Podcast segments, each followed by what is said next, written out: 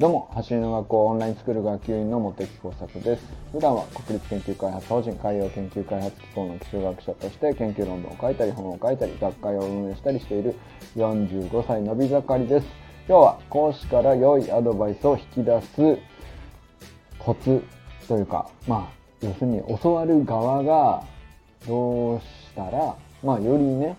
いいアドバイスもらえるのかなっていうのはやれることあるんじゃないかなっていう気がしていて、もちろんですね、いい講師に出会うっていう運もあると思いますし、それはとっても幸せなことだと思うんですけど、仮にね、いいコーチに巡り会えたとして、さらに、僕らの受け取り方次第とか接し方次第とか取り組み方次第でよりいいコーチをしてもらえるようになるんじゃないかなっていう要素も当然ありますよね。当然そのコミュニケーションって双方向に行われるので、じゃあそれって何なんだろうなみたいなのって、いろんなことある要素あると思うんですけど、もちろんね、答えはない話ではありますけど、だからコツっていうのはちょっとあれかな、すいません、釣ってしまいましたけど、コツではないですけど、でも今まで走りの学校でいろんな講師の方々から教わりながら、やっぱり僕も感じるところがあったりするので、そんなことを話してみたいなと思っております。ということで本題に入る前に、いつもの通りレースと奨学金制度のクラウドファンディングの進捗について共有しておきます。11月15日の17時48分現在ですね、139万9200円、達成率 466%、 ネクストゴール150万まであと10万円というところで、支援者数は59人、残り3日となっております。あと3日、ぜひよろしくお願いします。ですね、これリターンいろいろあるんですけど、全部ね、もちろん在庫があり、制限があったりも、買いたくても全部売り切れちゃってるものとかもあるので、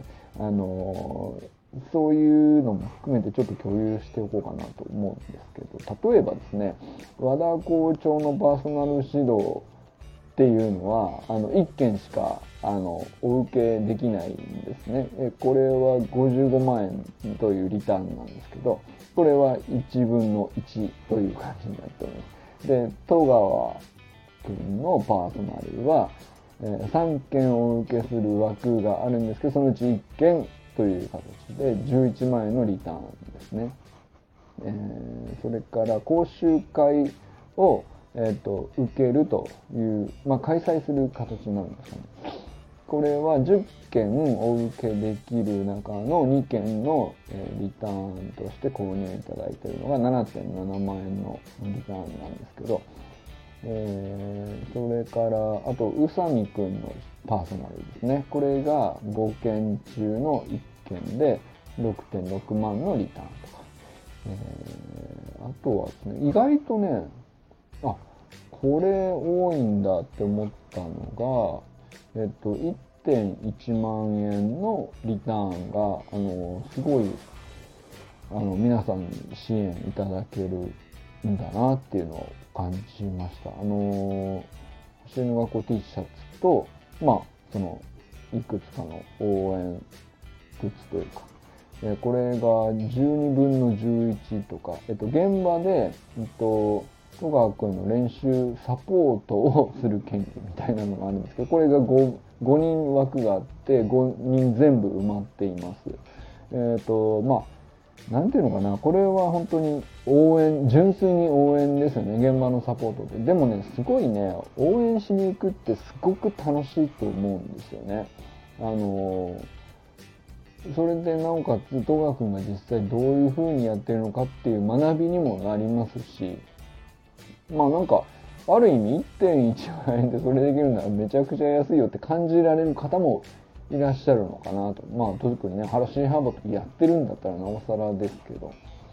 見ていいのって感じに多分なるでしょうね。本当に走り幅跳びに例えばねちょっと取り組んでますとかっていう人だったら、要するにトップアスリートがやってる生の練習を直で見ていいって普通なかなかないことなので、まあこういうのが確かに、支持いただけるんだなっていう感じです。まああと他にもいろいろ5500円とか3300円とか2200円とか1200円とかっていうのはいろいろあるんですけど、意外とねこの 1.1 万っていうリターンはすごく多くの人に支援いただいてるっていうのがね、なんか橋の学校っぽいなっていうまあもちろんねパーソナル指導っていうのは普段からかなり高価格ではありますけど、それだけの価値があるものとして認められてるものだと思うし、まあ、それはそれでね全然わかるんですけど、まあ、ここはなかなか僕分かってなかったなというかっていうふうに感じるところですね。まあなんかクラウドファンディングって応援でもあるんですけど、まあ、僕のプロジェクトじゃないけど、なるほどなって学びになることも結構あるなと感じたりしております。まあ、引き続きね、あと3日ですけど、最後までよろしくお願いします。ということで今日はですね、講師から良いアドバイスを引き出すにはどうしたらいいんだろうなっていうことを僕なりにですけど、まあ、感じることですね。ちょっと話してみたいなと思っております。まず僕がね、例えばもちろん一番最初に始めた時は和田校長一人しかいらっしゃらなかったので、その時に、オンラインスクールが立ち上がりました。まあ勝野先生ともう一人先生おられたんですけど、まあ和田校長から例えば走り革命理論を、情報としては受け取っていたけど、実際に初めて練習会に出た時にいろいろ見てくださってアドバイスを割と具体的にしていただいたんですよね。でその時に僕はなんていうかスプリントにはまるっていうことがあの日でガチンとこうはまったなっていう気がしているんですよね。まあ、それまでももちろん、宿題という形で、トレーニングは積んでいたんですけど、めちゃくちゃ楽しい、やっぱりいいなって思ったのはその1年前の8月の初めて行われた練習会、その時はオンラインスクールのオフ会みたいな位置づけだったわけなんですけど、で僕はなんか自分が受けた指導がすごく適切だったし、丁寧だったのもあるんですけど、中身が自分の求めているものだったなと今考えてもすごい思うんですけど、でじゃあなんでそうだったかっていうと、もちろん校長が僕の今その時の状態とか課題とかを見抜く力っていうのは校長にあったっていうことは大前提としてあるんですけども、同時に僕がここ課題なんですよっていうのをはっきり自分で言語化できている、まあ少なくともそれなんていうのかな、そうしようとしている、ここだなっていうふうになんとか言葉で表現しようとするっていうか、それをしていたことがめちゃくちゃ大事だったんじゃないかなと思ってるんですね。で例えば自分で課題だなと思ってこうなんですよって伝えた時に、まあそれがねコーチから見て、なるほどそこは確かに課題だねと合致してですね、僕本人が思っていることとコーチ側から見た課題見解とか一致した時は、まあ間違いなくなんていうかアドバイスを受け取りやすいですし、アドバイスしやすいですし、解決策も見えやすい、これは分かりますよね、これは分かりやすいと思うんですよ。で、そうとも限らなくって、自分でここ課題だなって思ってこう言語化をトライしたんだけど、実はあんまり的を得ていなくてそこじゃなかったっていう場合もあるわけじゃないですか。でもそれもめちゃくちゃ大事なんですよ。ここが僕はなんか見過ごされている気がしててですね。でここなんていうのかな、じゃあまあそのちょっと検討がずれていた僕ここ課題ですっていうのを口にするとするじゃないですか。その時に、コーチ側から見ると、まあそこじゃないよってなると思うそこじゃないよっていう場所がコーチの視点では見えている時にそのズレが生じたっていうことをやり取りコミュニケーションの中で気づくっていうのはめちゃくちゃ大事なステップなんですよね。でそこそっちが課題なのかむしろっていうふうに気づく瞬間を大事にするというか、むしろそこに気づきたかったっていう風にそこなんていうのかなだけど得てしてですね自分が見当違いのことを言ってんじゃねえかなっていう怖さもあるんですよね。だったら恥ずかしいなとかそうだったとしたらなんか、なんていうかコーチにどんな目で見られちゃうんだろうみたいな。で僕はそこで結構なエラーが起こるんじゃないかなと思うんですよね。例えばまあコーチの側もどう言っていいか分かんないなってなっちゃうとか、受け取る方もなんか僕はここが課題だと思ってるんだけどもし違ってて検討外れだったらなんか変な感じになっちゃうなとか恥ずかしいなとか、その感情って結構大きな障害かなと思っていて、でもここをクリアするのは実はめちゃくちゃ大きいと僕は思います。だからコツっていうほどじゃないんだけど、でもここを恐れないというかここをむしろこここそ一番収穫の大きいところだっていうふうに思う方が僕は講師からの一番自分にとって取れ高の高いアドバイスというかそれを引き出すためのポイントになってるんじゃないかなっていうふうに思うんですよ。これ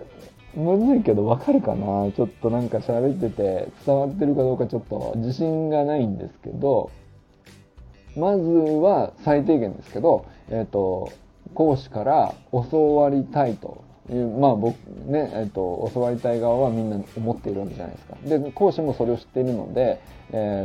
題をできるだけ見て、次に取り組んだら良さそうな伸びしろってどこかなって見てくださっていると思うんですよね、基本的には。それはそうだと思います。で、教わる側も、できるだけ良くなりたいっていうふうには最低限誰でも思っていると思うんですよ。でじゃあその時に、まず第一段階として受け取る側で、やったらいいなって思うステップとしては、次に取り組んだらいい一つ目の伸びしろというか今ここだなと自分は考えているっていうのを一つまず絞って決めることですね。でそれは自分で勝手に決めていいと思います。ここを良くしたいと例えばスタートならスタートでいいですよ。スタートの1本目とか、トップスピードの、30メートル以降から50メートルのところで足が流れてしまうとか、まあ何でもいいんですけど、決めるとするじゃないですか。で決めるとですねそれを、こうしたいと思ってますってちゃんと言えますよね。そうすると、実際にその課題が確かに一つ目の伸びしろとしてそこからトライするのはいいと思うとコーチが判断したとしたら、コーチの思う僕側を見た時の課題と僕が日頃から感じている課題と、一致している、とても運のいい状態ですけど、まあ、その時にはスッと話が通るというか、アドバイスが来て、あ、そうすればいいんですね、じゃあそれやりますで話が進んで、基本的にはクリアできる確率はとても高いと思います。でこれが1つ目ですね。で2つ目のパターンとしては、まあ、僕の方は例えばスタートの1歩目は課題で難しいと思ってます、なんとかしたいですみたいなことを言った時にコーチから見たら、まあ、もちろんそれも、うまくできていないということは確かにあるんだけれども、次に取り組むべき課題としてはまだそこじゃないと、別な場所に残っていてそっちを先に片付けない限りはそこに進み、いきなりそこだけをやろうとしても今解ける状態にないよっていう、なんだろうな、算数みたいなのでいくと足し算がちゃんとできてない状態で、割り算とか掛け算とか、2桁の筆算をやろうとしてるみたいな、状況ってまあまあよくあることだと思うんですよね。やりたいんだけどうまくできないみたいなそれはそうだよと。じゃあまず、1桁でちゃんと、スムーズに何秒以内にきちんとこれをできるようにしてごらんって言うと思うんですけど、でも結構ねそこすっ飛ばしちゃうんですよね。分かんないんで、それしょうがないんじゃないかなと思ってて、でも、そうだとしても、ちょっと的がずれていたとしても自分の課題はこうですってちゃんと伝えなければそのずれに気づけないじゃないですか。で、講師から見たら実は、まあ、それはもちろんできるようになるべきだし、その方法はあると。だけどそこを解きたかったら、例えばスタートの1歩目っていうことをちゃんと解きたかったら、まずトップスピードで足が流れないっていうのは大前提に成立させられるようにしなきゃいけないから、まずここやろうみたいな、サイクリングのトレーニングで30回これできるようになりましょうとか、まずそっちから行くかもしれないじゃないですか。でそのズレって、あ、なるほど、実はそっち先なんですねと、解く順番間違ってたんですねっていうことに気づけると、めちゃくちゃ大きく道が開けるんですよ。これはめちゃくちゃ取れ高高いと思います。でこれって本当にコーチの人にアドバイスをもらうっていうことの価値が一番大きくなる瞬間じゃないかなと思うんですよね。でなんだけど、アドバイスとして受け取る時の価値が一番大きくなる瞬間なんだけど、場合によってはなんかこう恥ずかしいと思っちゃう、ちょっと見当違いなことをやろうとしてたみたいなのが発覚してしまうというか、そう受け取ろうと思えば受け取れちゃうというか、だから恥ずかしいと思うんですよね。だからなかなか勇気が湧かなかったりするかなと思うんですけど、でも僕としてはですね、まあいろいろな僕もね勘違いとエラーを起こしてきましたけど、でそっちじゃねえんだと順番間違っててこっちから先だよっていうのは本当何回もあったんですけど、毎回楽しかったです。あ、そっちなんだっていうアハ体験じゃないですけど、順番こうだったんですねっていう風になる時を楽しむと、講師側も、アドバイスしやすいんですよ、多分ですけど。でコーチ側がアドバイスしやすい、ようにこちらも、質問するというか、言語化して自分はここが課題だと思ってますってこうはっきり述べて、違っていたらどう違うのかを聞き出すっていうところに何ていうか前向きですよと伝えるというか、まあ伝わるように喋るっていうかね、そこ結構大事だなと思ってて、そうするとやっぱり講師だって教える側としてはですね、やっぱり言えば言うほど楽しくなっちゃうなこの人っていう相手っていると思うんですよ。で言ってあげたいけどちょっとひょっとして傷ついちゃわないかなとか、なんて言おうかなみたいな気使っちゃうなってもしなっちゃうと、それって教わる側のためにもならないし、講師側にとってもちょっとエネルギーが余計にかかっちゃうわけですよね。でそれってお互い得がなくってもったいないくなることがまあまああるのかなと思っていて、で俺はそこは結構なんていうかこの1年半ぐらいですけど、まあ、いろんな先生から教わりましたけど、リカル先生も畑先生も含めて、天智くんとかゆりちゃんとかうさむくんとか本当にいろんな、まあ、それこそね一緒に学んでるミッキーとかその生徒同士でも学んで聞いたりすることはいっぱいありましたけど、直くんもそうだし、ありましたし、あとまあねその陸上ガチでやってる本間拓次郎さんとか、あとは益子さんとかね、まあまあいるわけですよ。教わる人って先生だけじゃなかったりとかもするので、でその時にやっぱり、まあいろんな教わり方というか、ありましたけど、基本的にはやっぱりズレに対して別になんかみんなねそれを楽しんでる人ほどうまく引き出して、自分に生かしてるなっていうのを感じたりしたので、まあ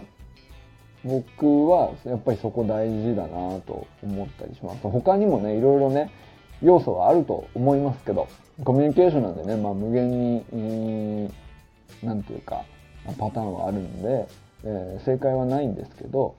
まあ、僕はね講師から良いアドバイスを引き出すコツみたいなことを、話すテーマにもししたら、そこのズレって結構楽しもうとするか、恥ずかしいと思うかは結構大きいかなっていうところに、僕の経験上ね、話が膨らんでしまうなっていうまあそういう感じですね。他にももしあったらね、ぜひ教えてください。それもあったねっていうのがね、やっぱ集まったら、教わる側も楽しくなると思いますし、教える側が楽しくなったらさ最高じゃないですか。だって僕だって同じ月額3300円で得られるものが増えるってことなんで、お互い楽しくなるってことは使うエネルギーがより少なくより良いものがどんどん溢れていくっていうことがまあ、そこも伸びしろというか可能性としてはあるところだなって思ったりするんですよね。だからなんかそんな知恵も集まったらいいななんていうふうに思ったりしております。ということで今日はね講師から良いアドバイスを引き出すコツということでお話ししてみました。ということでこれからも最高のスプリントライフを楽しんでいきましょう。バモス！